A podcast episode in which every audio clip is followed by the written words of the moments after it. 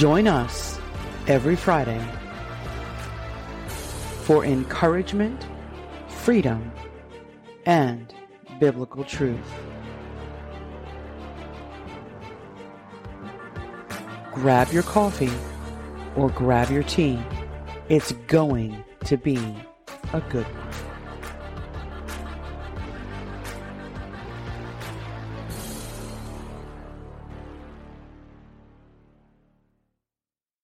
Hey everyone, Kim here. So this week, and it might run into another week and another week, I really want to come here, and I need for you guys to hear me and see my heart. There is a particular pastor that I'm going to be calling out here on Life Clips, and I'm going to go into a little backdrop because he once came under a huge amount of scrutiny. His platform began to fizzle. And then it seemed like overnight he was back doing his shenanigans. And it just seems like he's getting worse and worse and worse. And the sad thing is many people believe that this man is part of the family of God. And I really hate to say this, and it might not come across in a good way. But if this man and I are in the same family, I don't want to be in that family.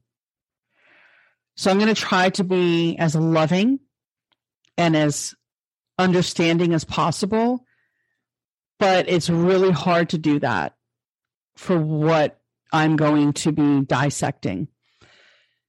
This man is a bully. This man is a liar. This man is a cheater. This man should not be at the pulpit.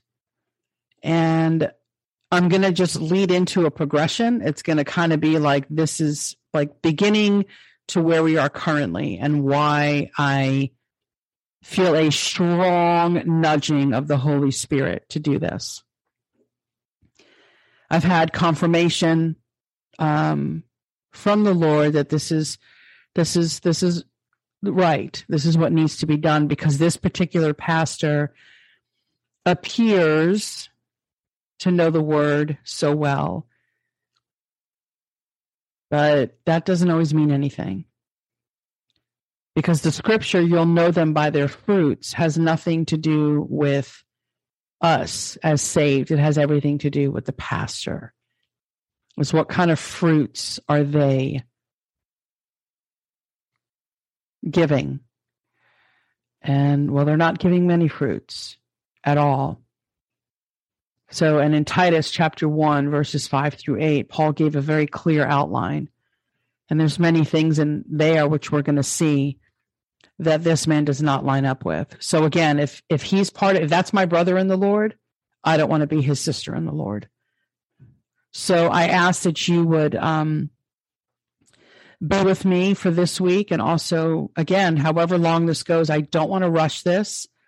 I don't want to be jarbled in my head. I want this to be very systematic. I want it to line up so you guys can understand that this man is not godly. He has a cult following.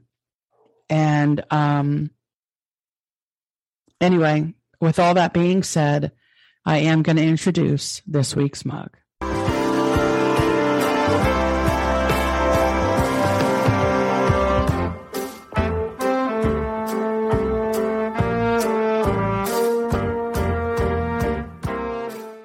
All right, everyone. So this week's mug is actually going to be because of the episode that I'm going to be diving into.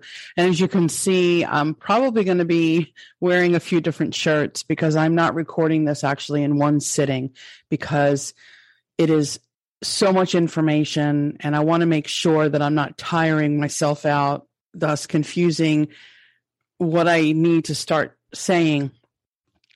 So anyway, to introduce this week's mug, because again, of the topic of the discussion today, I'd like to introduce this mug, Truth Over Trend. And this is, again, overwear.com, overwear.com. It is my friend Matthew's website where you can get a whole bunch of good stuff like this: Truth Over Trend, God Over Government, Faith Over Fear, Christ Over Culture. The two shirts that I have coming in are the God Over Government and Christ Over Culture. I believe it's the Christ Over Culture. Anyway, we're not here to talk about Matt, nor are we here to talk about overwear. What we are here to talk about today is going to be a very sensitive topic, as I've already said in the beginning, but one that needs to be addressed. And the reason I need to address this is when the proverbial poo for him, which we're going to get into that here because I have to get into that in order to get where we are today. And that is why this is probably going to be a two-part episode, if not a three-part episode. I will know when I'm done recording exactly how long these episodes will take. So with that being said, in 2017, a very well-known internet pastor came under scrutiny, cheating on his wife. Of course, he denied it. And we're going to go through all this. So his following, it just shrunk. Not by much, but enough to where I'm sure his ego was a little bruised. Then him and his Jezebel, they began to spin this lie and recreate themselves, which that's what workers of the devil do. They disguise themselves. And I'm not going to sugarcoat what I think about Greg Locke. I think he's a false teacher. I think that, and I'm going to show that through scripture here today. I believe that Greg Locke has deceived so many because he comes across as this, I am so versed in the Bible. But yet, you know, if you really look at his demeanor and the way that he twists the scripture, especially now, I mean, he did it back then. If you listen to his messages, he's always inserting himself in some way, shape, or form. He's got this huge ego. So we're just going to dive into that. And that's why it's truth over trend. The trend today is to follow false teachers and not hearken to truth. So I am going to really allow the Holy Spirit to lead. But I do want to preface this by saying I do not believe Greg and I are in the same family. I don't believe that he is a born-again believer. I believe that he prostitutes the gospel for his own agenda. And what road he's on now is quite sickening, but it's not shocking. So anyway, let's go ahead and dive in to part one of whatever the part is in the Who is Greg Locke?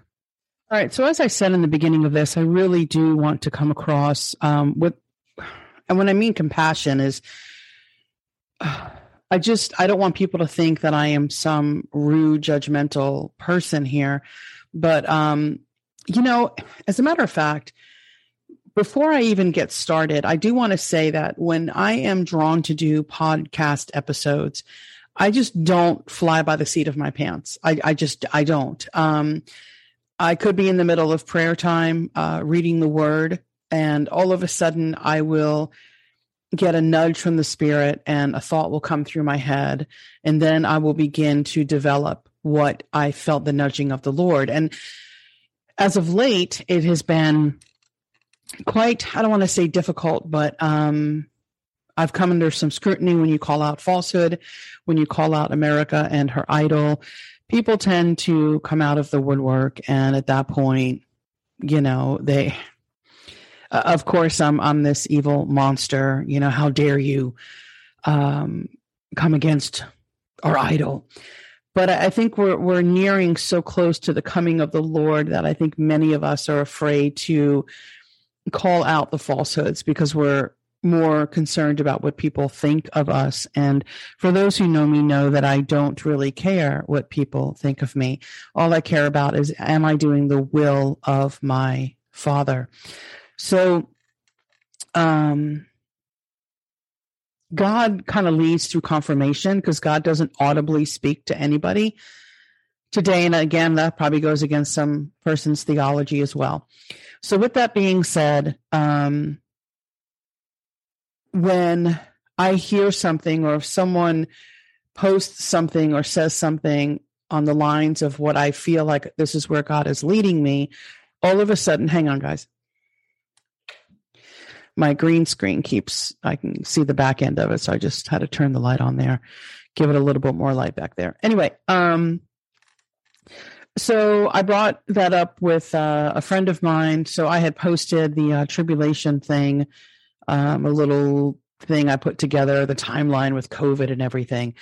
And then all of a sudden, a friend of mine posted almost verbatim what my show notes were on the same plane. And I said, okay, Lord, that's confirmation. And then, you know, when I do this, I begin to doubt myself. Like, is this what God wants me to do? Does he want me to sit here and do a podcast and literally not have a life between the two jobs and the podcast and the editing? And I just think that's the enemy. So for those who know me, you know, I do have a loud, passionate voice, but it's also a truthful voice. And that's what we're supposed to have. We're supposed to have a voice to speak truth in the lies. And especially today, again, truth over trend. The trend is let's sit back and be a Laodicean church. And nowhere in that passage do you read about a born-again believer. You read about a church where Jesus is not even welcomed. Well, if he's not welcome, then how can one be born again? Because if he's not welcome, that means the Holy Spirit's not in them. And also Jesus doesn't vomit those that are his kids. So, and again, I'm not a pastor. I'm not a teacher. I'm not an evangelist. Women should not have that role.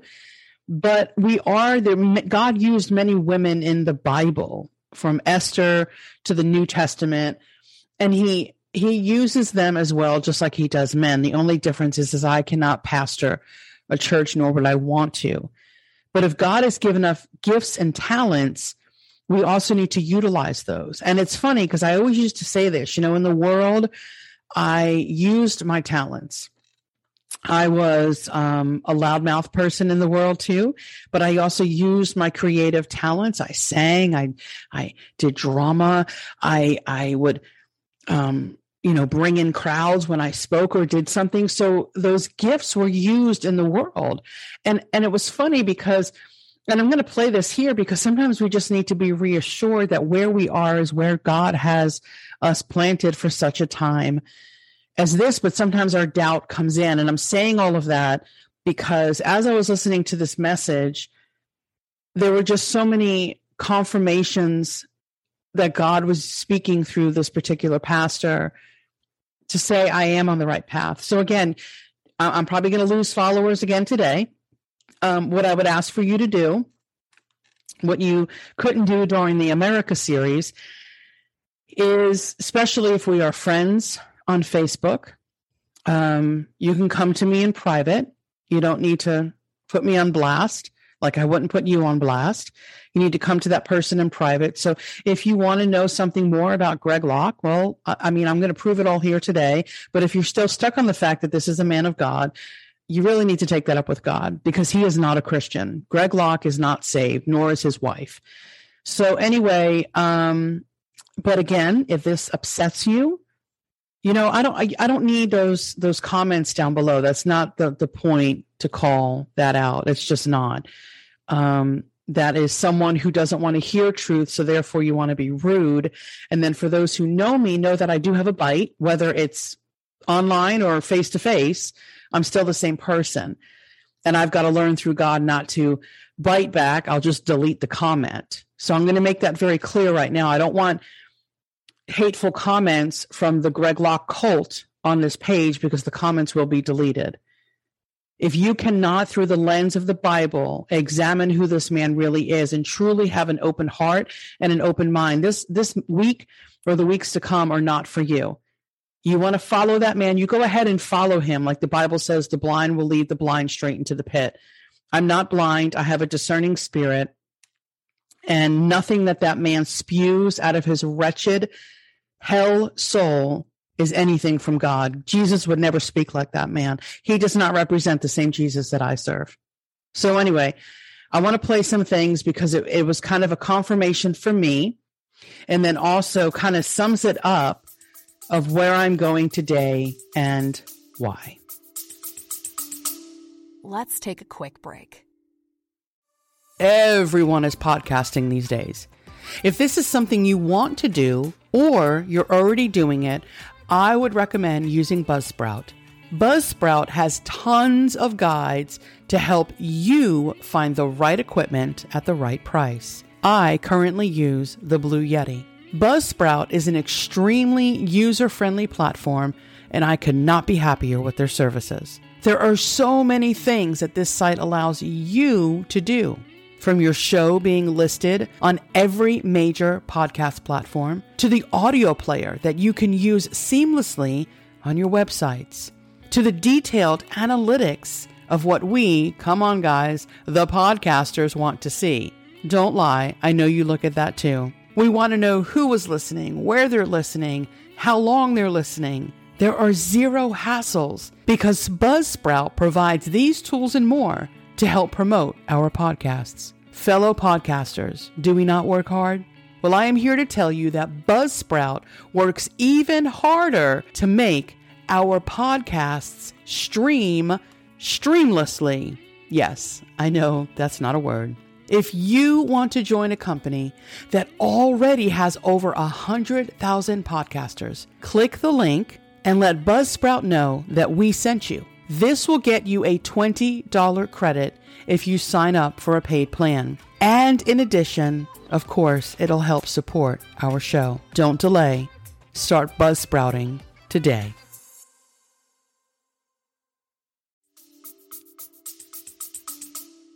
At deception. So then I ask what Jude is asking, do you know the truth? Are you contending earnestly for the truth? Paul would write to the church at Corinth about the same exact problem. False apostles, false teachers. He says, for such are false apostles, deceitful workers, transforming themselves into apostles of Christ. So these guys claim to be apostles of Christ, but they're really apostates of Satan. He continues in verse 13 to 15. There you have it again, verses 12 to 15. And no wonder, for Satan himself transforms himself into an angel of light. Of course, that phrase, angel of light, that's a message that we would readily receive, right? It's a message of love, perhaps, or hope, or justice, maybe equity, maybe diversity, maybe even inclusivity. These are messages that you listen to and you go, that sounds good. That sounds good. That makes sense. But somehow, some way, at the core, it's a lie. And Satan is able to transform himself into an angel of light. And then it goes in verse 15, therefore it is no great thing if his ministers also transform themselves into ministers of righteousness. His minions, whether they realize it or not, are ministering righteousness. And there's messages out there that sound right, church. It says, 1 Timothy 4, that in latter times, some will depart, defect, that's the word apostate, from the faith. Okay, they're leaving the faith and they're given heed to, so they're not just leaving faith, spiritually speaking, they're given heed to a fraud. They're given heed to deceiving spirits, it says, and doctrines of demons.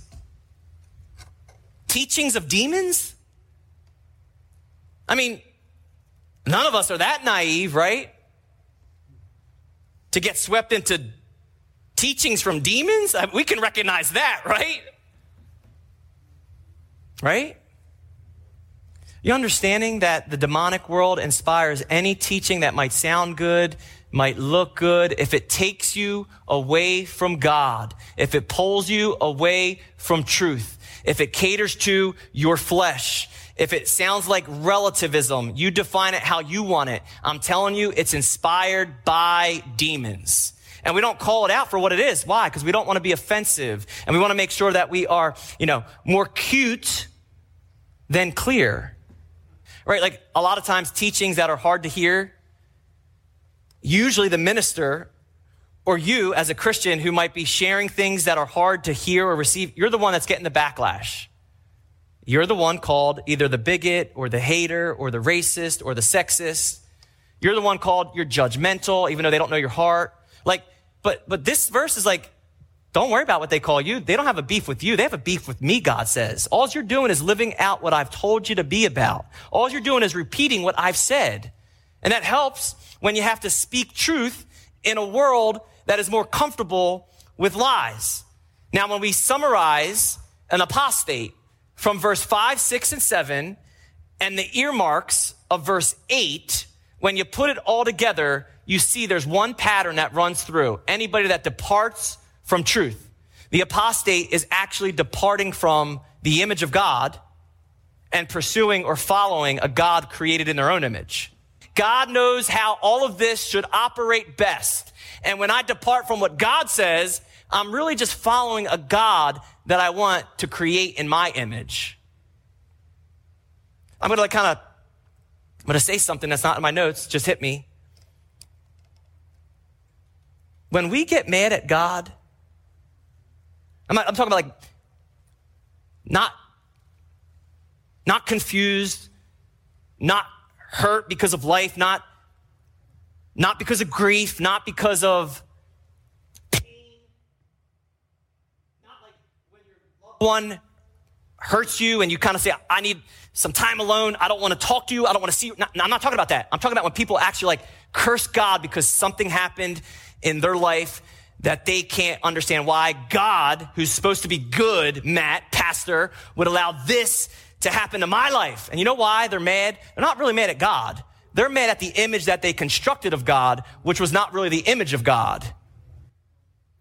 They're just mad at this make-believe picture of God that God should bow to their life as opposed to their life bowing to the one true God. Even Job, who lost everything, was able to rise out of the pain and say, the Lord gives, the Lord takes.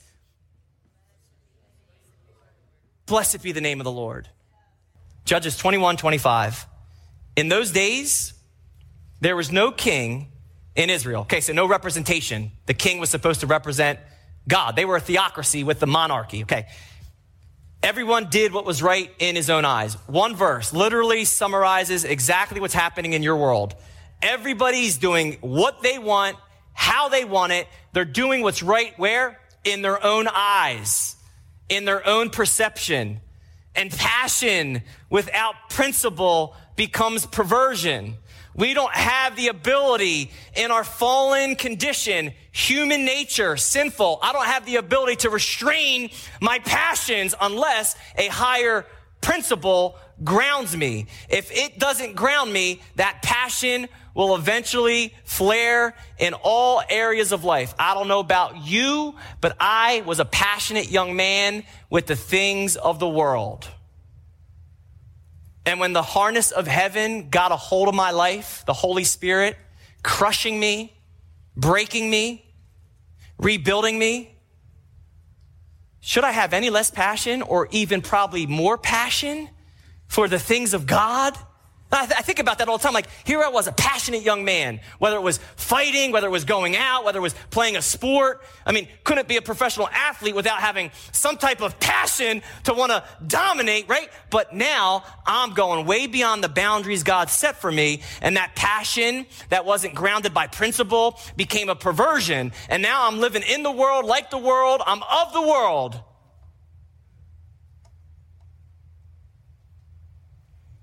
And then principle enters in. The principle. Jesus. And he says, I want you to take that passion and use it for my kingdom. So God doesn't like throw away all these qualities that might have been sinful. He just rewires them. He repurposes them because he wants to use all of us. It's like interesting. Somebody can tell these stories from their past about how crazy they were and this and that. And like you see them in the church and they're just like, oh God, I'm all straight now. I'm like, really? What happened to all that emotion that you had in that one story you told me about hitting the guy in the head with a bottle? Like, where's that all at? But I'm not advocating for hitting somebody in the head with a bottle in worship. Don't do that. Leave that to the Pentecostals. Just joking. Let's move forward. Proverbs 29:18. I love this proverb. It says, where there's no revelation, the people cast off restraint. Okay, where Bible is not front and center in a life, in a family, in a ministry, in a marriage, when Bible, revelation, right? Where there's no vision. All right, so that kind of summed it up. And for those who may not know, I did do an interview with him. He's got an amazing testimony. So if you scroll down, I think it's called Beauty Out of the Ashes or something like that, or Out of the Ashes. But anyways, that's an amazing podcast that I had the honor of Matthew Mayer joining me on the show. So please go ahead and honestly check that episode out. It's amazing. His testimony is phenomenal. So that is a pastor. That is a real man of God who rightly divides the word of God and never circles it around on himself. Pastor Andy is another one. Dr. J.B. Hickson is another one. Pastor Tom Hughes is another one. Pastor Barry Stanger is another one. So there's pastors out there that are a complete opposite of the heretic and the apostate that we're going to be talking about today. So what I want to do is I want to get to my notes. And as I said in the beginning, I really want to handle this so you guys would understand that I am coming from a place of compassion and I have understanding. But where my compassion and my understanding will lie are for those who are deceived by this man. I don't know, several months ago, a friend, we're no longer friends because he calls Greg Locke a man of God. And if you're that deceived by that, and again, Greg comes with a message today full of patriotism and don't wear a mask and don't get vaxxed, and blah, blah, blah. But before I get into all of that, we need to go into who is Greg Locke. So the way that I'm going to be approaching these episodes coming up is going to be a lot different than how I've brought up NAR or Bill Johnson, Joel Osteen, Joyce Meyer. It's going to be totally different than that. And because this man is so deceptive. Now, listen, if you don't know, and there's a lot, if you don't know by now, and I've said this before time and time again, that in 2022, Bethel, Joel Osteen, Joyce Meyer, Beth Moore, if you don't know that they're false teachers by now, I don't even know what else to say to you. So, because you just don't want to listen. Because Greg is different from them because he actually does bring forth the word of God. He just doesn't rightly divide it. He just adds stuff to it that really, so he knows the Bible. And I think that's it. He can throw out scripture verses like there's no tomorrow. He preaches a good message as though he understands salvation. So he can tell you. With myself and with my Bible. I've got so much Bible memorized, I could preach it and you would never know if I read it or not. Listen, I love to preach. I love it. It's my life. I could do this in my sleep and you wouldn't know whether I prayed about it or not, and that is dangerous. But does he really believe that, right? Believing and knowing are two totally different things. He knows it, but does he believe it? For myself and with my Bible. I've got so much Bible memorized, I could preach it and you would never know if I read it or not. Listen, I love to preach. I love it. It's my life. I could do this in my sleep and you wouldn't know whether I prayed about it or not, and that is dangerous.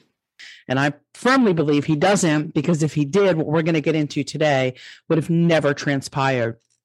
So anyway, before I start, I just want to lay the groundwork. I want to quote from an article from Crosswalk.com. And it says in here, 5 ways on how to recognize a wolf in sheep's clothing. So I'm going to go ahead and put that article up on my screen. And if you just bear with me one moment, I will get that together. And while I am waiting for that, I just want to let you know that the Bible is very clear that we are to mark, expose, and have no fellowship with these teachers. So that comes into play when a teacher that you like is associating themselves with falsehood. Again, the Bible is clear. There's no mincing of words there. We are to mark, expose, and have no fellowship. It shouldn't be any different because that's your pastor and you like them. They want to apply scripture when it makes them feel better. When scripture works in your life, you're okay with Jesus. But the moment it doesn't, then you want to twist it to your narrative. And I'm not like that. The scripture is here to convict me. When the scripture tells me certain things, like I was reading in my study time the other day, and I believe it was Psalm, I don't remember the chapter and verse, but I also took that, what I was reading in my study time is, wow, Lord, that, I mean, it spoke to me. It convicted me. And if you're only reading the Bible to find the good parts, but you're not reading the Bible to find the convicting parts, I don't know what to say there, but that's it. So anyway, I'm going to read these 5 ways on how to recognize a false teacher from this article. And we will go ahead and share that now. So again, for those listening to the podcast, this is from crosswalk.com. 5 ways to recognize a wolf in sheep's clothing. This article is from a Debbie McDaniel, and this is dated back in May 14th, 2020. So I'm going to scroll down, and here are the signs. And it's actually 4. So they're all scary because every single one of them is exactly who Greg Locke is. First one, they love power and themselves. This leader will try to gain and hold on to power for their own selfish reasons. Relationships are used and abused solely for the purpose of gaining more control. A wolf in sheep's clothing will use their position to create rules and standards that were never a part of God's plan. They do not want to empower people with freedom and truth, but rather keep them under his power with boundaries. And we're going to get into a lot of that. So I want you to hold these, please, in your head, or stop the video, write these down, and then go back to this minute marker, because we're going to get into this, man. You're going to hear it for yourself. This is not just me speaking. He's going to be doing a lot. Greg Locke is going to be doing a lot of talking through his own mouth in these upcoming weeks. Number 2, they refuse correction and respond to criticism with anger. So when you confront a wolf in sheep's clothing, the response will not be one of humility and repentance. We're going to get into that. This person will respond with anger, bitterness, and often turn the criticism back on you. Their main goal in life is self-preservation and will not let anyone get in their way of their authority. A wolf will appear meek in front of an audience, but will show aggression when confronted. Number 3, they use emotions to get what they want. This is so him. A wolf knows the power of words and emotions to manipulate people. They use guilt, shame, and fear to keep others under their power. A wolf knows when to speak sweet words of compliments and when to use cutting words to fuel insecurity. Number 4, they lack the fruit of the Spirit. And just so you know, the fruit of the Spirit is right here. I'm skipping down. Kindness, gentleness, self-control. So those things right there should really speak to you regarding who Greg Locke really is. He is a wolf in sheep's clothing. Anyway, I want to go ahead and read this really quick before we get started. So I'll go ahead and open this up on my screen as well. So this is the book of Titus, and it's chapter 1. This is Paul writing to Titus regarding what the qualifications, as you can see here on the screen, of an elder or a pastor should be. So I want to go ahead and read this. So I need you to pay attention. Again, pause it. There's going to be a lot of meat in the beginning here, because I need to lay the groundwork spiritually, biblically, of who and what a pastor should be. And if Greg Locke emulates any of this, then I will ask for forgiveness for lying about this man. But I'm not lying about the man. First of all, everything we have has been proven fact. And he just doesn't like to be called out, because bullies and narcissists don't like for their craziness to be exposed. So picking it up in verse 5. For this reason, I left you in Crete, that you would set in order what remains and appoint elders in every city as I directed you. Namely, if any man is beyond reproach, the husband of one wife, having children who believe, not accused of indecent behavior or rebellion.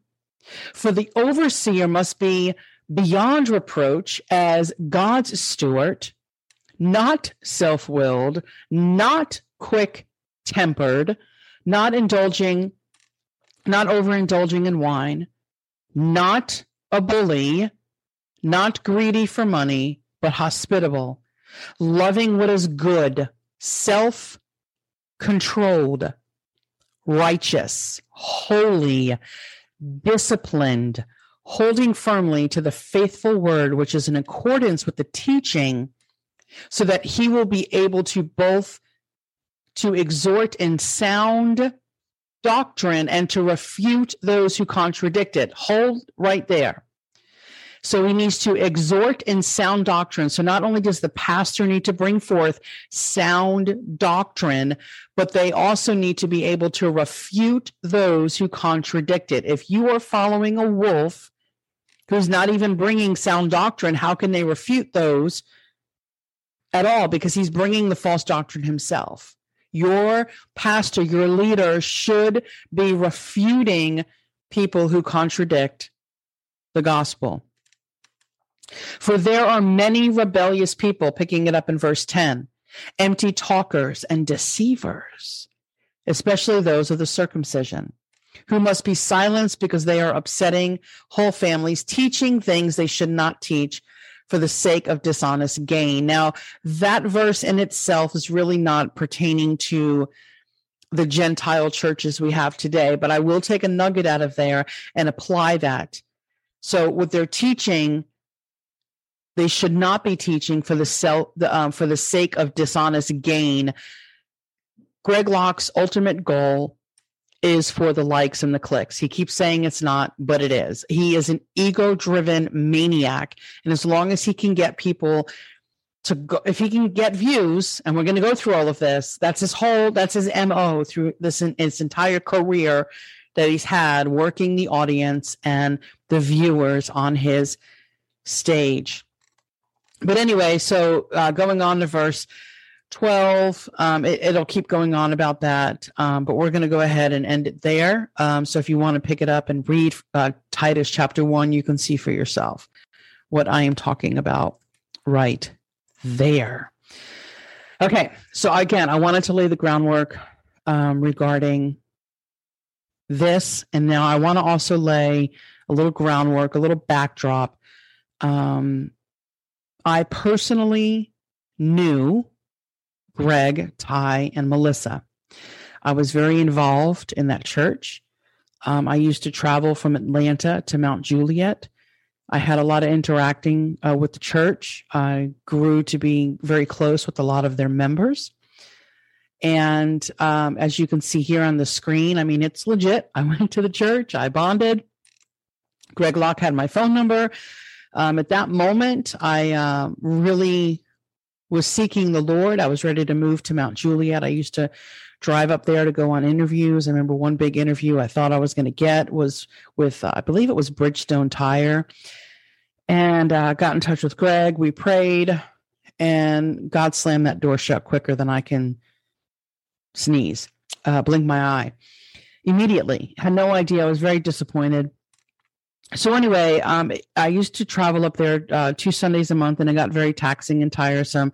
So then I went down to 1 Sunday a month, and then it kind of fizzled from there. And maybe I'd go once every 2 months, really kind of listen to him online and things of that nature. So I definitely was in that Greg Locke bubble. So a true story is I went to his church one Sunday, and he was preaching a message about Peter when he denied Jesus. And then on the 3rd time, Jesus said, "How much do you love me? How much do you love me? Well, how much do you love me?"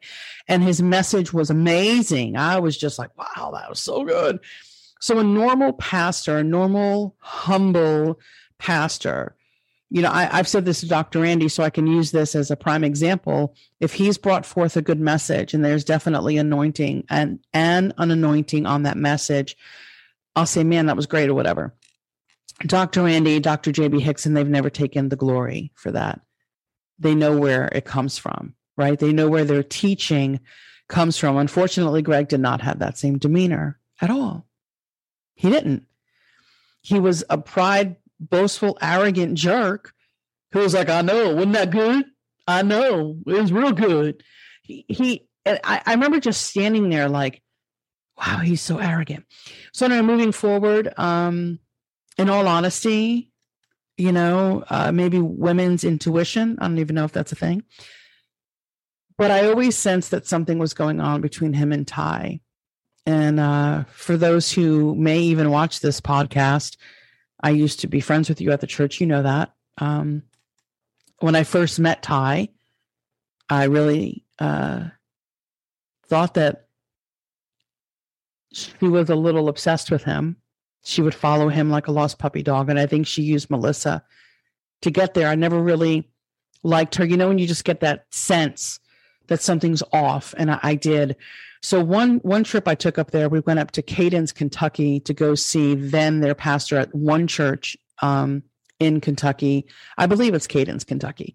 I know it's called One Church, where Blake Reynolds was the pastor, who at that point was also a Clayton Jennings, Blake Reynolds. They were kind of one and the same there. You can Google Blake Reynolds. I don't think he's a pastor anymore. And I don't know what happened to him. He kind of fell off the radar real quick. Don't know, don't care. But anyway, so we went up there, and it was one Sunday night, and they took the bus and I followed with my car. I probably should have taken the bus just to observe some behaviors, but I didn't. So just so you know, Ty sat next to Greg. This I do know. And then also Melissa, as always, was the mother hen, always watching the kids while Greg was doing whatever Greg does. So we were going there because Greg was actually preaching at that church that evening. So Greg preached. I really don't remember what he preached about. Just same hoot, hollering and yelling. Then when service was over, I'm talking it's over. I'll never forget this. So I actually still have the shirt. So Greg had his merch table there of some shirts and stuff like that. Then I remember walking back into the sanctuary. I don't remember why I did. I don't know if it was to tell Greg and Melissa goodbye. No, I'm lying. Well, not lying. I just didn't remember that. That is not true. And I remember seeing Ty in this. It's like when you walked back in, she was in like this corner here, where the chairs were, kind of this, if this is the stage here, and she's just swaying back and forth, singing to herself. It was the weirdest charismatic movement I had ever seen. And I'm thinking, is she high? Like, that was really what I thought was, this woman, is she high? So anyway, I never liked Ty. My spirit, when I first met her, did not jive with her. There was just that immediate disconnect. Then from there, we went over to Chick-fil-A, and I bought the family, so Greg, Melissa, and the 4 children, dinner. I don't believe Hudson was there.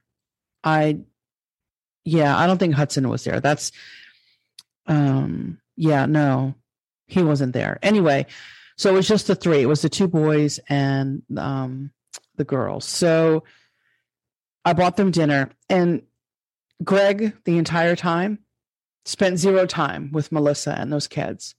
He brushed them off. He ignored it. And then this is what happened. Blake walks in, and now it's photo op time. Greg dismisses, even leaves his food at the table. And his kids were acting up at this point, because, by the way, he didn't have the world's greatest kids, especially Malachi, definitely a handful. So, and Evan is his other one. And for some reason, I'm drawing a blank on, I know it begins with a D, but I can't remember the daughter's name. Both Hudson and the daughter, they're both adopted. And then Evan and Malachi are Greg's and Melissa's. Wild, crazy, running around. You know, I understand being kids, but 0 discipline. You can see Melissa's at her wit's end. And, engaging with Melissa, sweet-spirited woman. I just looking on her face, I think she always was overwhelmed. She always just appeared overwhelmed. And that's probably true, because Greg was too busy traveling and cheating. But anyway, he'd never spent time with the family. He was bike riding, touring, doing everything but what a godly man should be doing in the home. So anyway, it was photo op time immediately. Greg, of course, it's photo op time. I gotta whatever. And it was him and Blake, and I forgot who else was there, and they took some photos. Anyway, it was a hoorah, blah, blah, blah moment. People were snapping photos. He was engaging with people. And then it was time to leave. Then went up there for a Memorial Day barbecue. And again, I don't know. So I'm going to go on record because I really don't remember.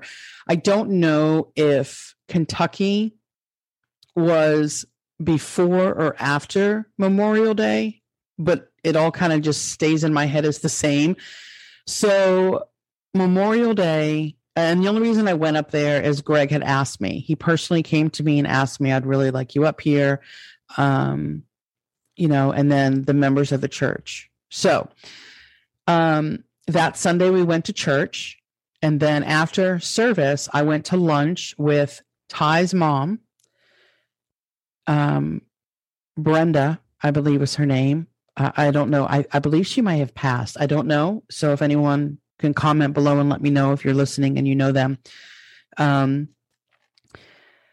So I went to lunch that day with Judy, Judy Locke, which is Greg's mom. And then also Ty's mom, Brenda, which I didn't really know that was Ty's mom. I knew Kim, who was a friend of mine, Cowan, her brother was Ty's brother. So anyway, the whole church is so weird. It's so weirdly connected. So and we'll get into that as this progresses as well. So anyway, the whole entire lunch was nothing but a gossip time of who's who in Global Vision. I knew more about the church than I wanted to know.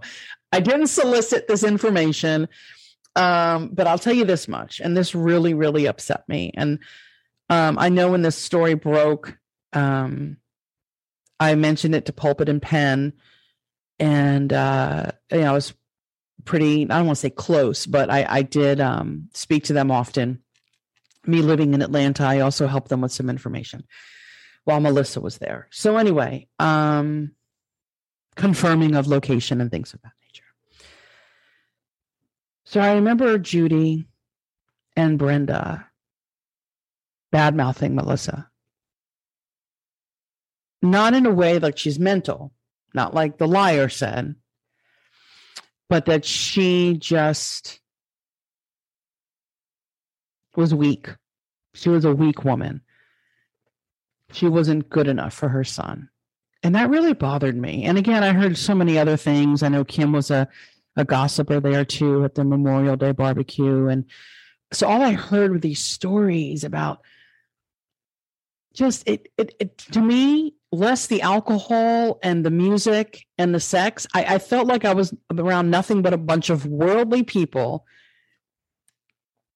And that, to me, was a clear reflection of their shepherd. So again, I know I'm going somewhere with this, so please, I just needed to give you the backdrop. I'm not coming from a place of I just read some Google article. And I said, oh my gosh, Greg Locke, I know for a fact who they were. I know the people in the church. The church was extremely, extremely small. And I could tell you this much. I know I'm jumping the gun here and we'll revisit that. There ain't he didn't have dozens and dozens of precious little black people in his church. He had one black person, Buford. Hey guys, Pastor Greg Locke here. So I was out checking the mail here at the church, and a black gentleman pulled up in our intersection here, and he said, hey, do you have anything to do with this church? And I said, well, yes, sir, I'm the pastor. He said, oh, the pastor. Can I ask you a question? I said, yes, sir, you can. He said, do you allow black people to come to this church? And to be honest with you, I was a little floored by the question. And I said, yes, sir. We have dozens and dozens and dozens of precious black folks in our church. Other than that, it's still a sea of white people.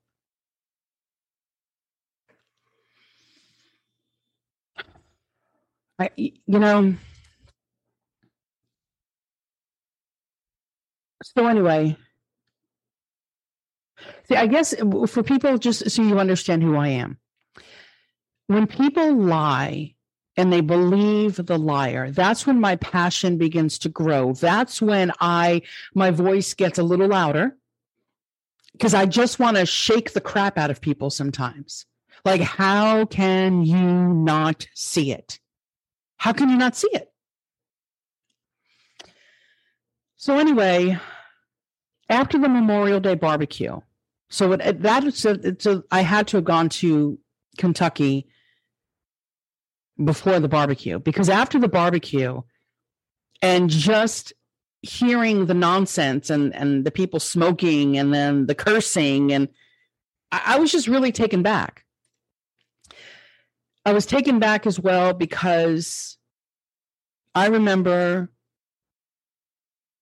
so clearly when you go up to Global Vision, I don't know how it's set up now because they have the tent, but back then you would pull in, there's the parking lot, right? There was the brick church, the small little chapel.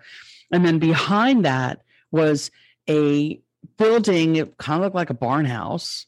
And then that was here. And then to this side was this triangle looking home, extremely hot. You walked in, that's where the restroom was. And I think their offices were there.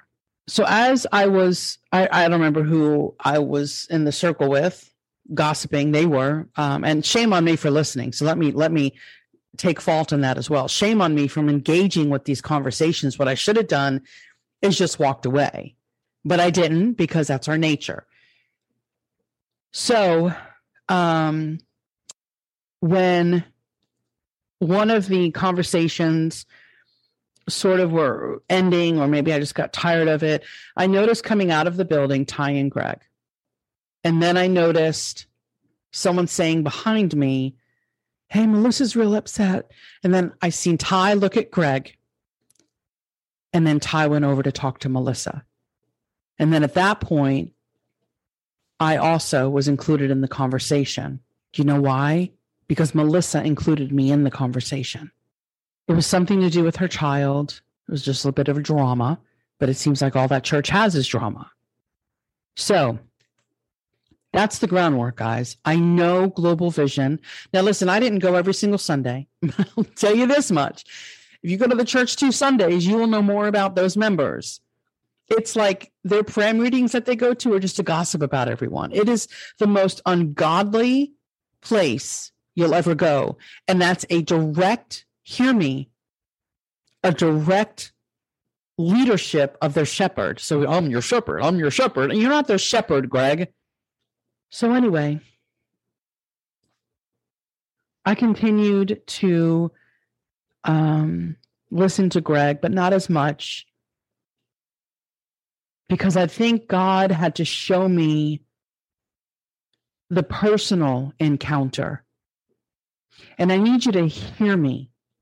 I don't know how long we're in right now, but I know a lot of people will cut this off. I pray to God that you're still listening. I need for you to hear me, especially these online listeners who think you know that man.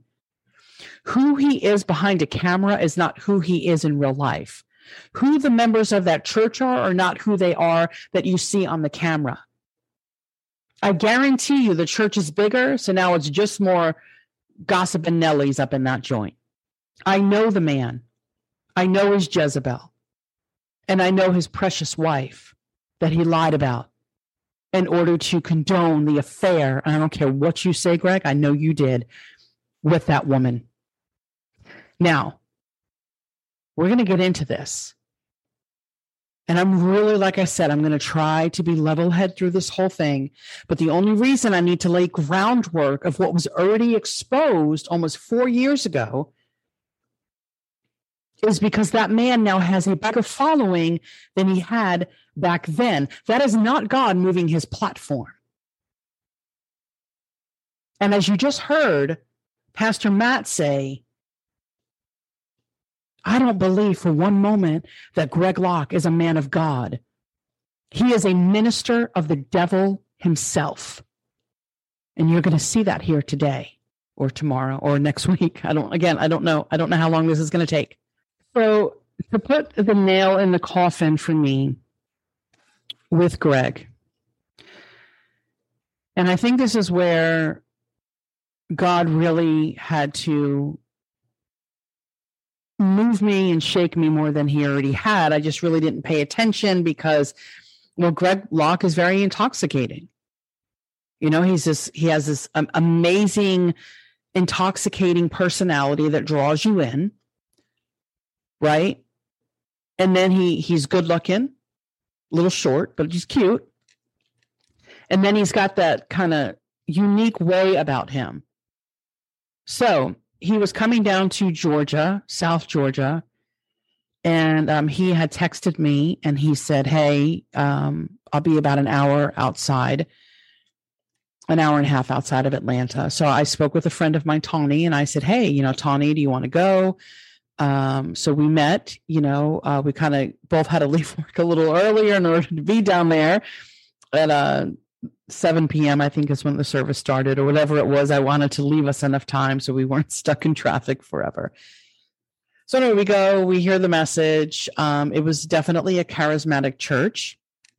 And the reason I can say that is after praise and worship and before Greg got on the stage, I had three random people walk up to me at the same time, didn't even know them, and said, we have a word for you. And I'm like, oh, boy. And I can kind of sense some of that during it, because another thing, Greg didn't care what kind of church he went to as long as they paid him, right? Mark, expose and have no fellowship. Hey, as long as that paycheck's good, I don't really care what church I'm going to. He would even preach in a Catholic church if he had to, if the money was right. So their word was, I really don't even remember what it was. Some psychic thing that anyone could say. And so I was like, oh, okay. But anyway, so then service is over and Malachi, which is his youngest, went with him. And every time Greg would travel, he would rent a vehicle. So service was over and Tawny and I were ready to leave. And I said, oh, I'd really like to say goodbye to Greg. So anyway, we're outside. Now, mind you, it's dark out. It's nighttime. And the parking lot's beginning to clear. And then I just see Malachi all by himself, randomly playing in a parking lot in the middle of nowhere and no supervision, none. So I called Malachi over, who's very hyper, by the way. He's a lot like his dad, and he's a spitting image of his dad. So I said, Malachi, what are you doing here by yourself? Just go inside and wait for your dad. Oh, no. He usually takes forever anyway. He's got to collect his money. And I'm used to doing this. I said, what do you mean you're used to just being in places by yourself? Yeah. When I go with him, I'm just always by myself because he's got to get his money. And I said, well, Malachi, I don't want you out here. And I'm not leaving you all alone out here in a strange town at night. Anyone can come snatch you up. So I asked Tawny, I said, if you want to leave, you can leave, but I'm not leaving him. So he's like, no, you can go, Miss Kim, you can go. I'm used to it, which is sad anyway. So maybe he was 10 at that point. Again, I really don't know their ages. So all of a sudden, 40, 45 minutes later, if not an hour, it was forever. I guess Greg collected his cash and it's time to go. So we said our goodbyes. There's no hug. So I do have to say this about Greg. Like, he does know how to maintain that image to make sure nothing bad happens, right? So there's no hugging of females and stuff, which is totally great. I remember one time when I went there, I forgot what it was. I don't know. I needed a prayer over something. So he sent me to Ty. Ty prayed over me. So according to Greg, I guess I got prayed over by a witch. But anyway, so he left, of course, Malachi went with him. And Tawny and I just looked at one another like, who does that as a parent? Like, why wouldn't you have your son with you? How long does it take for you to collect your money and leave? Like, I didn't get that. So it was just little things towards the end. And then getting to know the people better and the messages and, my brain was so overwhelmed with being a member of Global Vision. I was just sucked into their drama every single day. Every single day, someone would message me with another problem. Or, hey, when are you coming up again? We need to do lunch so we can talk about Susie Q or whatever. Oh, geez. Anyway, so I want to lay the groundwork here. And this is what's going to take me a little bit. And this is why I'm probably going to do this throughout the week, because there's a lot of pieces to connect. And I just want to make sure that I am doing the timeline justice. So what I want to do is I'm going to be playing just some videos here. And this is what I firmly believe. Because the church is full, and currently, I think I can use current language when I say the church, like current, I think they're still like this. But since the church is full of gossipers and shady people, and I think, see, this is what I think of Greg. I think that he counsels people so he can have dirt on people. So if they want to have dirt on him, he can just use that dirt against them. I believe that 100%. So Greg Locke, just so everyone knows, born in Tennessee, he claims, you know, that he was in and out of jail. His dad was locked up and had a lot of anger issues or whatever. So when you look at his past, you can kind of see that's really who he is today, this arrogant jerk, who truly never really found Christ because there's been zero change in the man. I mean, his heart is as evil as it comes, his demeanor. And if you can't see that and you like his posts, I have a problem with that, you know? And I don't want to be associated with people who associate themselves with him or like his wife's page. And in all transparency, I was going to have someone here on the podcast, but because of that, I can't call somebody out and then have someone who I know supports them and likes them on Life Clips. I won't do that. I mean, I don't care what kind of platform the person has. If you're liking Greg Locke and you think that's a man of God, this podcast isn't for you.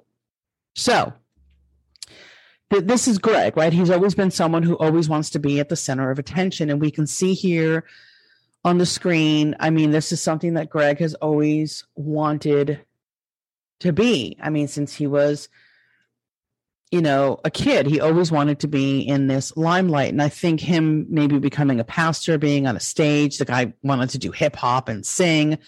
So Greg has done a few things, you know, and I want to get into that, you know, here. So back in 2013, this is when he started kind of making headlines. And I think this is where his ego began to be stroked. So as you can see here on the screen, it says an area pastor recently walked 240 miles in an effort to raise money for a Christian publication that helps the homeless. Greg Locke started his mission in Murfreesboro and walked a total of 240 miles in 6 days to Paducah, Kentucky. So the next start of his ego, as well, as you can also see here on the screen, is 2014. And this is from the Christian Post. Greg Locke, lead pastor of Global Vision Church in Mount Juliet, rode his bicycle for more than 400 miles in 2 days to visit members of his congregation for New Year's. And that was a big thing. I think that's really when Greg Locke began to become somewhat social. And I think this is where that niche took over for him, where his ego began to be stroked. Now, and in case you think I'm calling someone out, like, this has been a pattern with so many people who are more into the accolades of man than they are the accolades of God. So we all know about Jimmy Swaggart. Here, you can see that right here. America, a leading television evangelist, has confessed publicly to committing sins against God and his family. Jimmy Swaggart made his confession on television and left the pulpit in tears. It's believed he was photographed with a prostitute in a hotel room. Jimmy Swaggart's church was packed yesterday as the wealthy American evangelist arrived with his wife and family. The sermon was hardly typical. The preacher had come to make a public confession about a sexual encounter with a prostitute. The evangelist was tearfully contrite. To my Lord and my Savior, my Redeemer,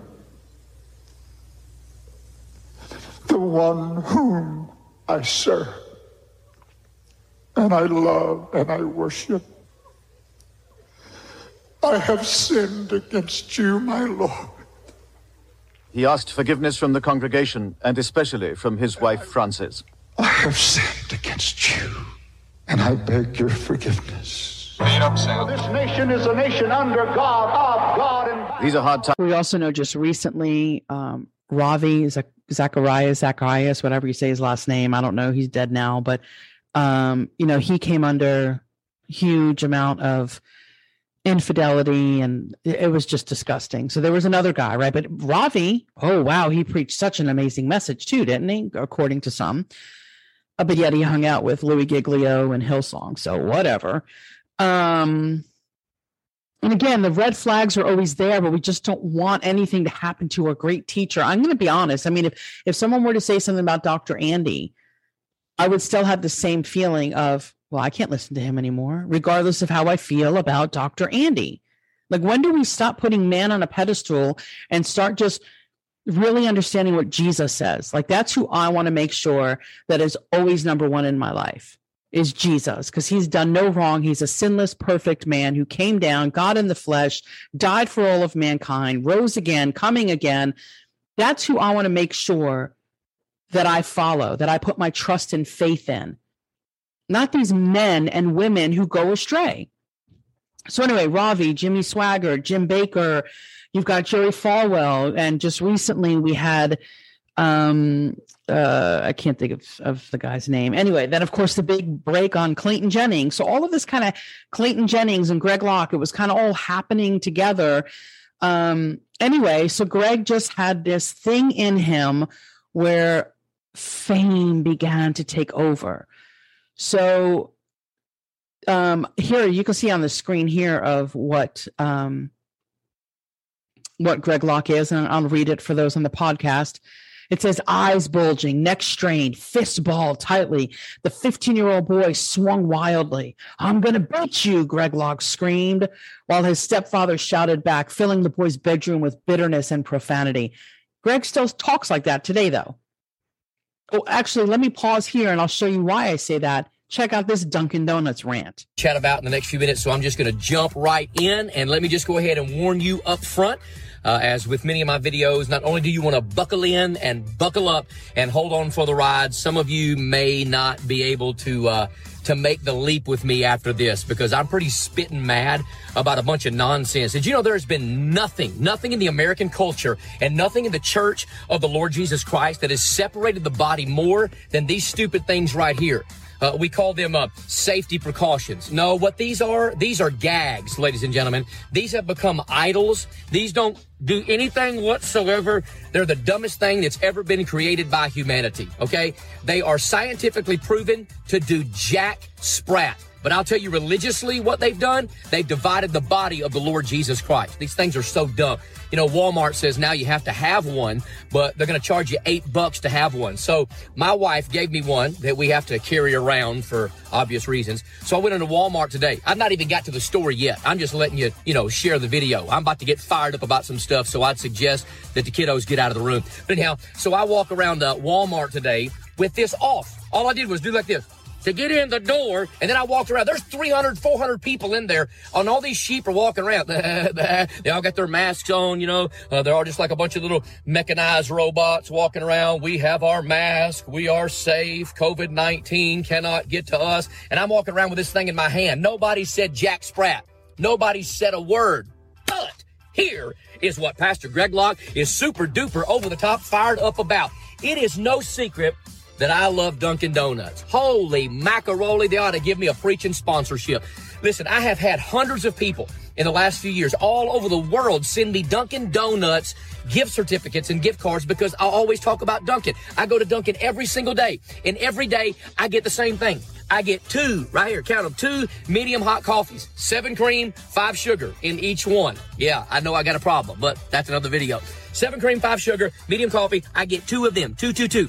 My family and I are out of town for a few days, spend some time with the kids, and I know the sign on Dunkin' Donuts says that it is mandatory for you to have a mask when you walk in, but I've been going to that Dunkin' Donuts for the last several days since we've been here, and nobody has said a peep.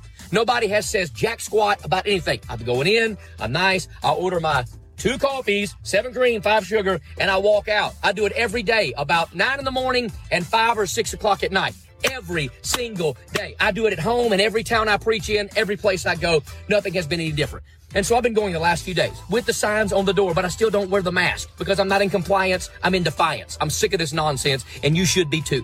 But I'm standing there. I ordered my stuff. I've paid for my stuff. I've kindly, gently talked to the ladies that have talked to me every single day that are super nice. And then all of a sudden, here comes Nazi Skippy. He comes walking out with his little mask, and he's like, "Sir, I just want you to know." Now, by the way, he didn't have to embarrass me in front of everybody, but he did. Oh, no. Step number one, don't embarrass a narcissist. Oh, poor, pitiful Greg. Which is probably a mistake, because I'm not a real silent guy when you push my buttons too far. He's like, "Sir, the next time you come into my store, I want you to have a mask on." I said, "Okay, Lord, just help me. May I stay calm? May I not say a word?" But I'm not a sheep.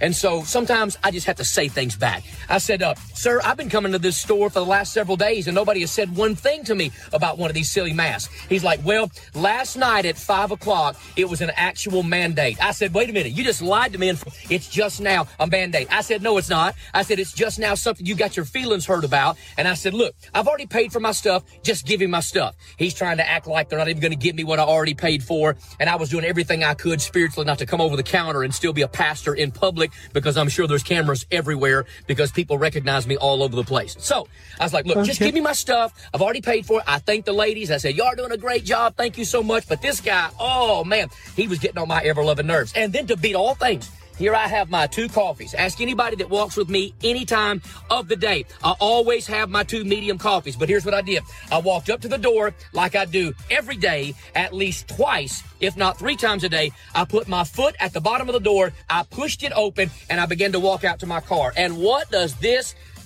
lawn ranger, masked man do? He's like, "Oh, now I see what you're trying to do. Now you're mad because I said something about a mask, and you're trying to kick the glass out of the door." So I walked back in with my two cups of coffee, and I said, let me be truthful in what I said, because more than likely it's on video and it'll be on Newsweek or Time Magazine sometime this week.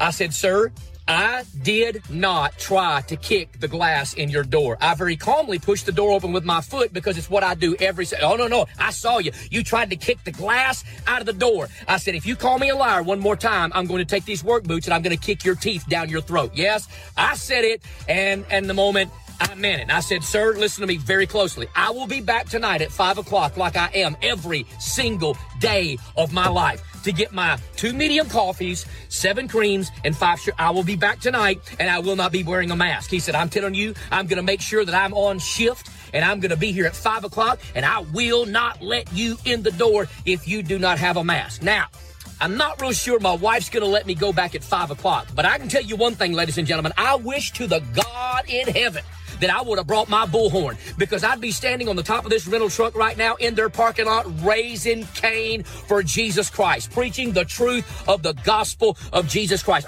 That part literally just sums him up. So after threatening to kick in someone's teeth with your boot, then you're going to turn around and preach Jesus? Are you guys not paying attention to this crazy lunatic? Come on. So again, he can excuse that behavior, and notice his pride in there. "You want to embarrass me? Come on, Greg. You shouldn't even act that way as a pastor. Then just leave Dunkin' Donuts." I mean, I've done that. I've went into a Starbucks leading my blind friend to go get a drink, and they wouldn't let me in. And I said, "Well, I need to take her. If you don't allow medical exemptions, I need to stay here with her."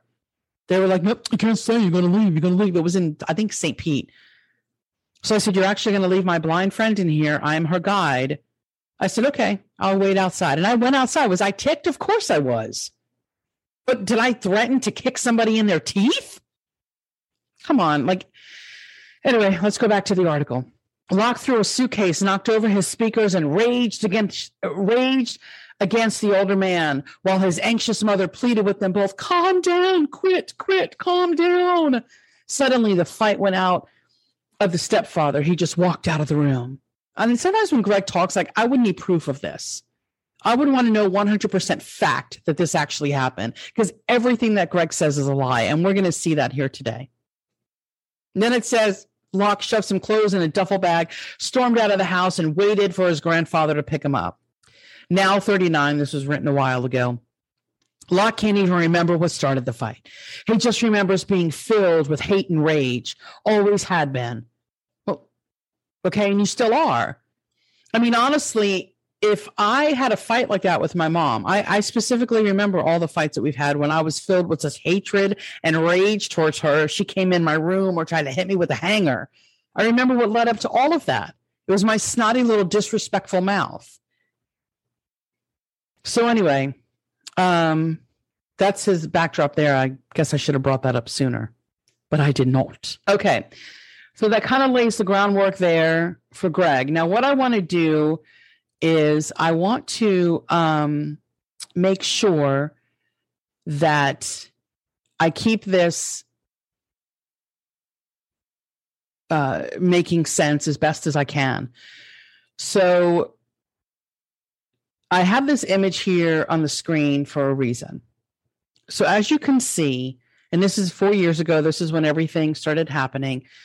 You notice that his viewership on his videos were like a lot, right? So 5.4 million, 1.1, 1.4. And then you can see the highlighted where it says 362,000 people. So it was around that time that the story had begun to broke. Then he goes into his talk about depression, which I'm going to play that because he had to start spinning the story. And now he had to be, oh, pitiful me. And we're going to go back to this video and a little bit further down because according to Greg, he himself then, I guess, has a demon because that's what he thinks. People who suffer for depression or are a cutter. Or they do other things in life. You need deliverance. You got demons.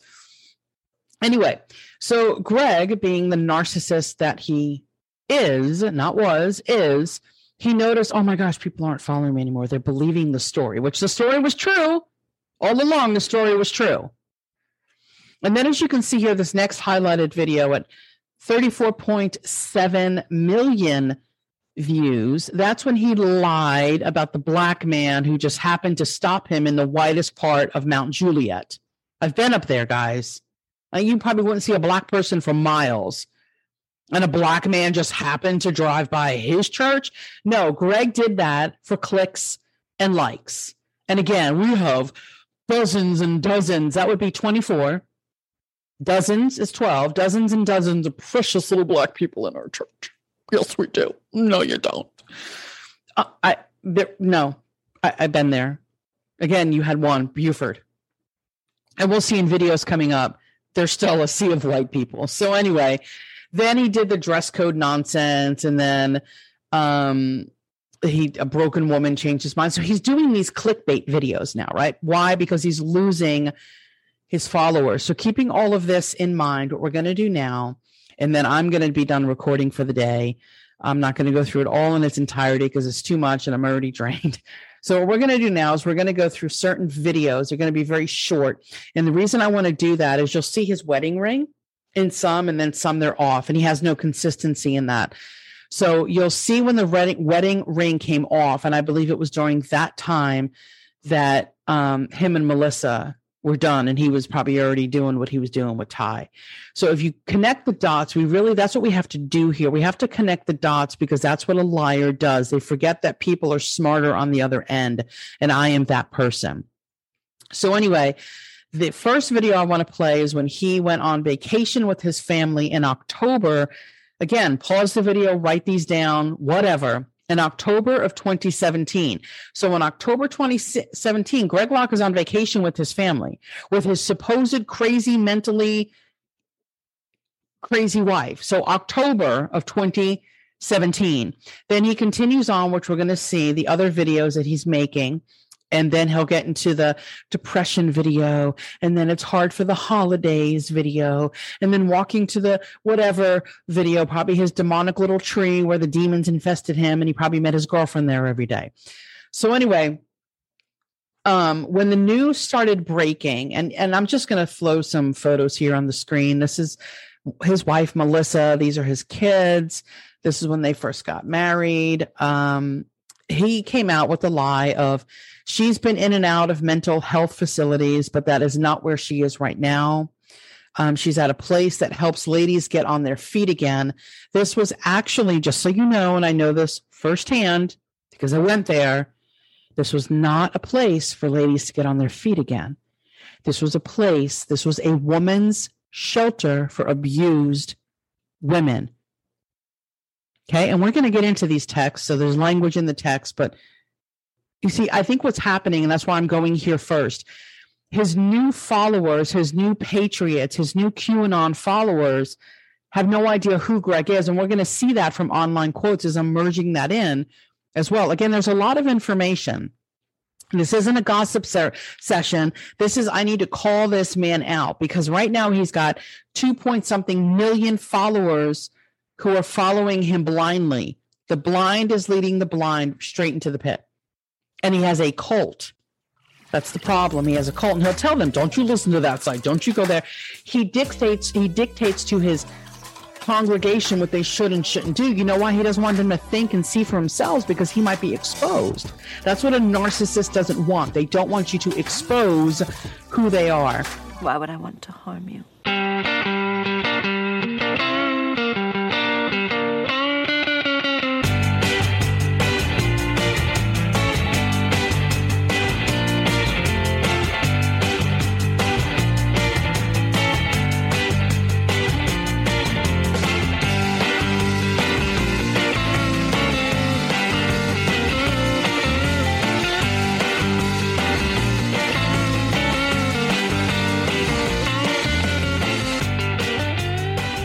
So anyway, so 2017, October, they were on vacation. Okay. I'm not going to jump ahead, but just keep that in mind. And then we're going to get into a few more things regarding this situation. And we're going to just take our time and see it. I know he had this crazy video here that we can see when he started going crazy with, I tried to find it, Pulpit and Pen, all of their information. You can't find any of it on the web anymore. I don't know why they pulled it all down. I find that very cowardice of them. If you put a story out, you know, I understand Pulpit and Pen's not around, but you know, that stuff should still be archived somewhere and people should still be able to find that, and why they can't, I don't know. But anyway, so all this information was just flooded every single day. And a lot of people just ignored it. A lot of Christians kind of said, who cares? You know, we all sin.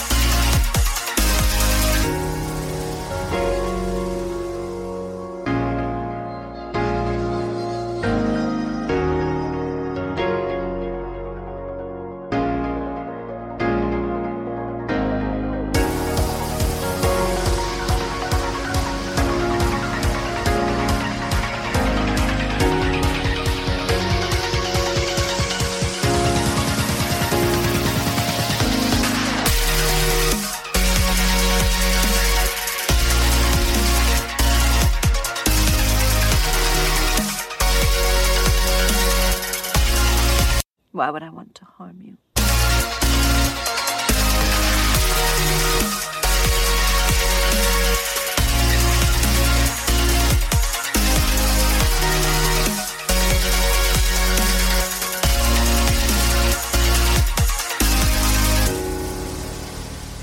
And there was just an excuse after an excuse after an excuse for this man's poor behavior, for this man literally throwing away his wife.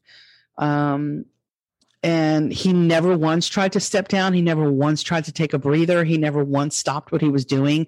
He just continued. So anyway, Shake It Off and how they totally misinterpret the snake when it jumped on Paul at the fire and he shook it off. That's what you should do, is just shake off the snake, shake off the problems. That has nothing to do with that passage, but whatever.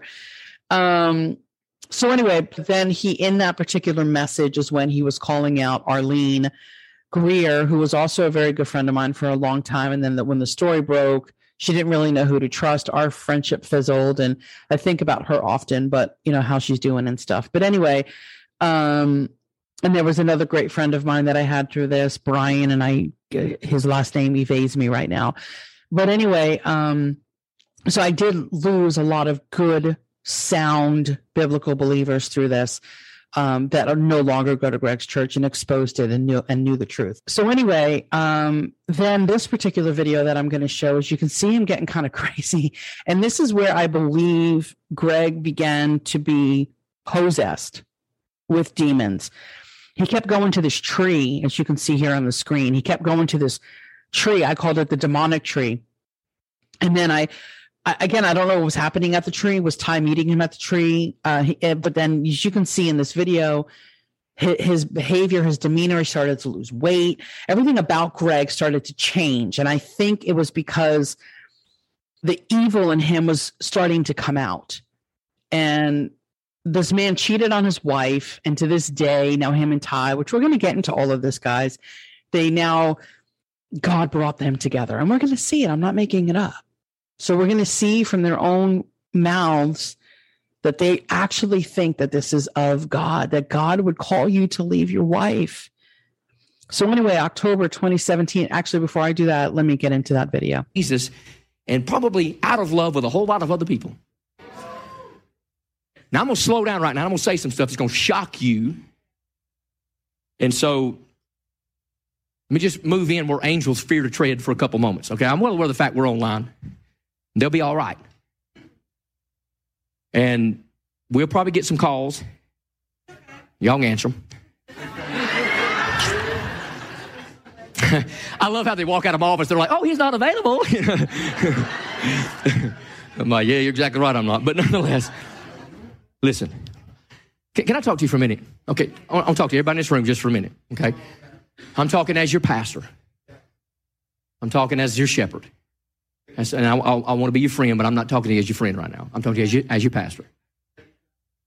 So, I'm careful how I say this.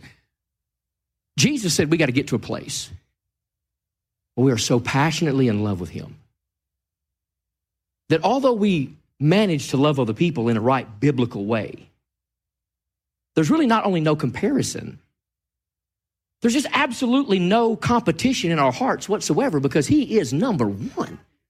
I mean, he doesn't want the rest of your life. He wants the best of your life. He's not just Lord of a little bit. He's either Lord of all or he's not Lord at all, Philippians 2, 5 through 11. And so we got to get this thing straight. We got to understand this. So let me say this. Some of you are in relational bondage. You know why? Because some Southern Baptist preacher told you years ago, ma'am, that your husband can beat the crap out of you and you have to stay with him because the Bible says so. I said crap in the pulpit. That somebody can live around you with a crippling addiction and you got some kind of responsibility to stay in bondage for the rest of your all. You got to hold on and love him. You better love God a whole lot more than you love that nonsense in your house. And I'm not telling you cut the ties, but I'm telling you, there's some of you in this room, you have held on to relationships that have destroyed you for years and years and years. And because of that, you don't even know how to chase Jesus because you've been trying to chase the approval of this person that has pulled you down for years. And you stay with them 5 more years and see what happens. Stay with them 5 more months and see what happens. Right?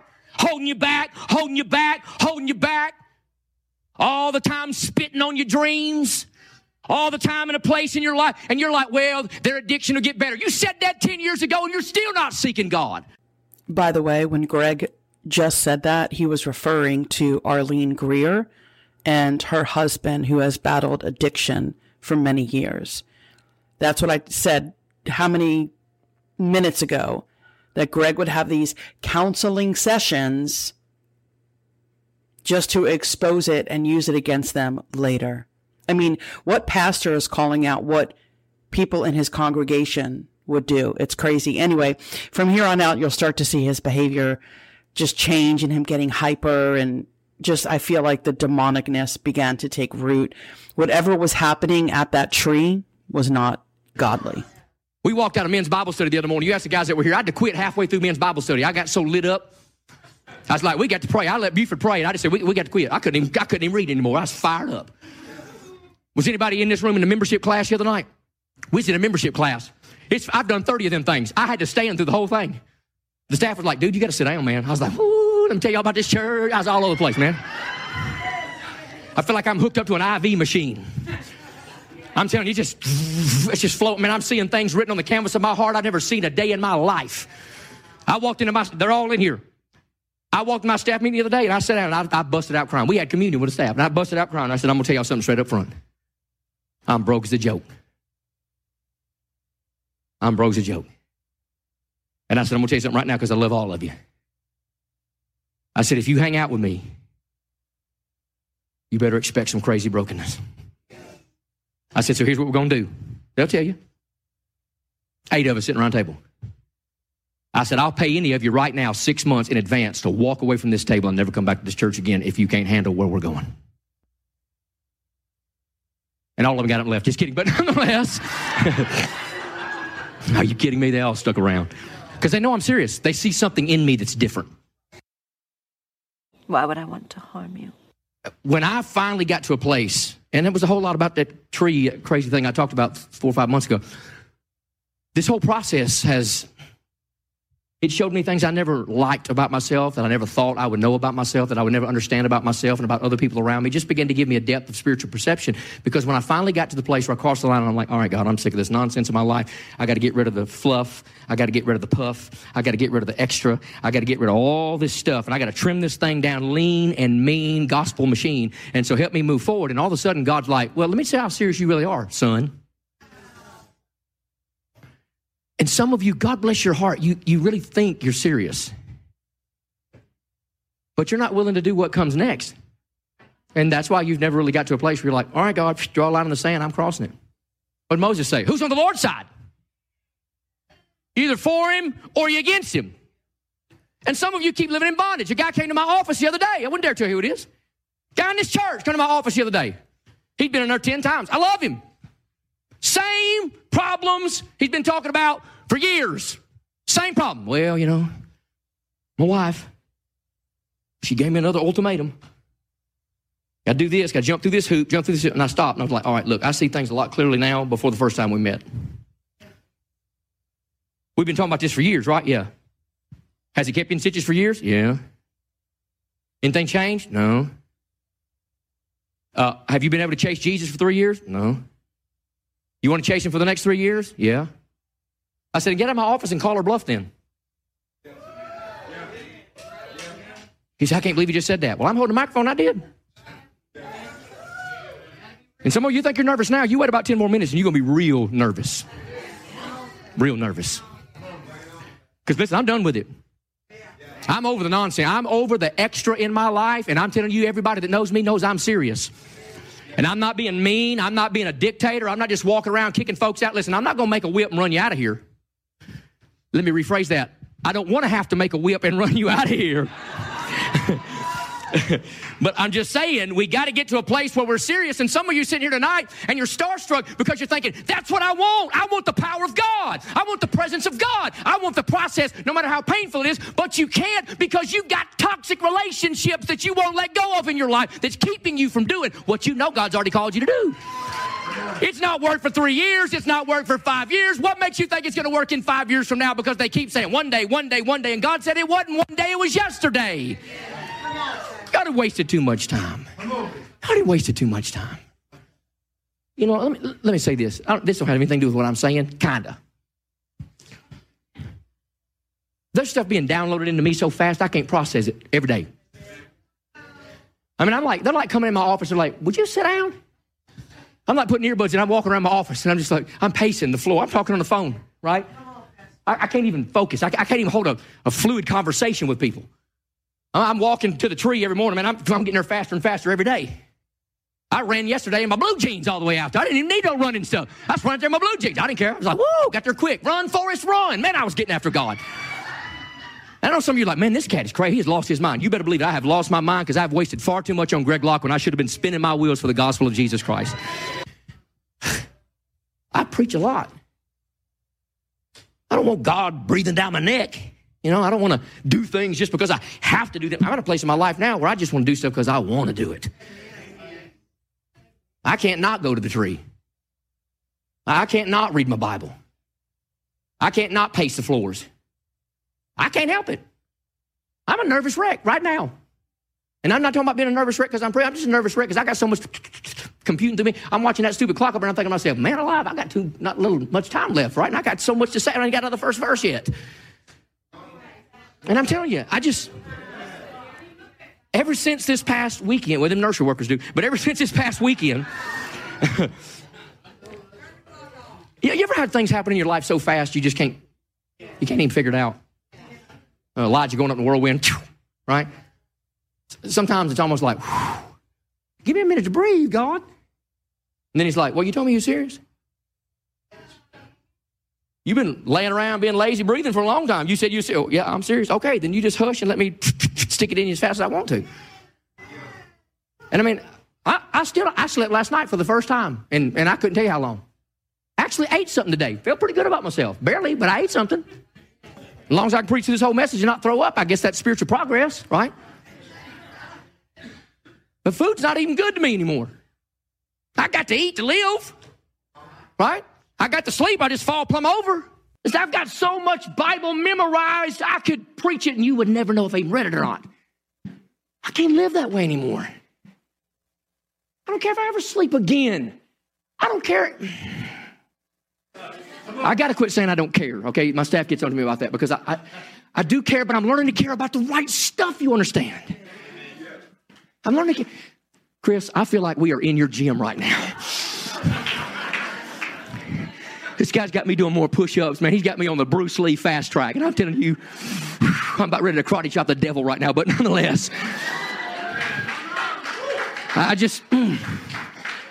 I'm going to quit, okay, because I'm going to have to, because I'm going to explode. Okay, I don't know if I'm going to stand around and shake hands. But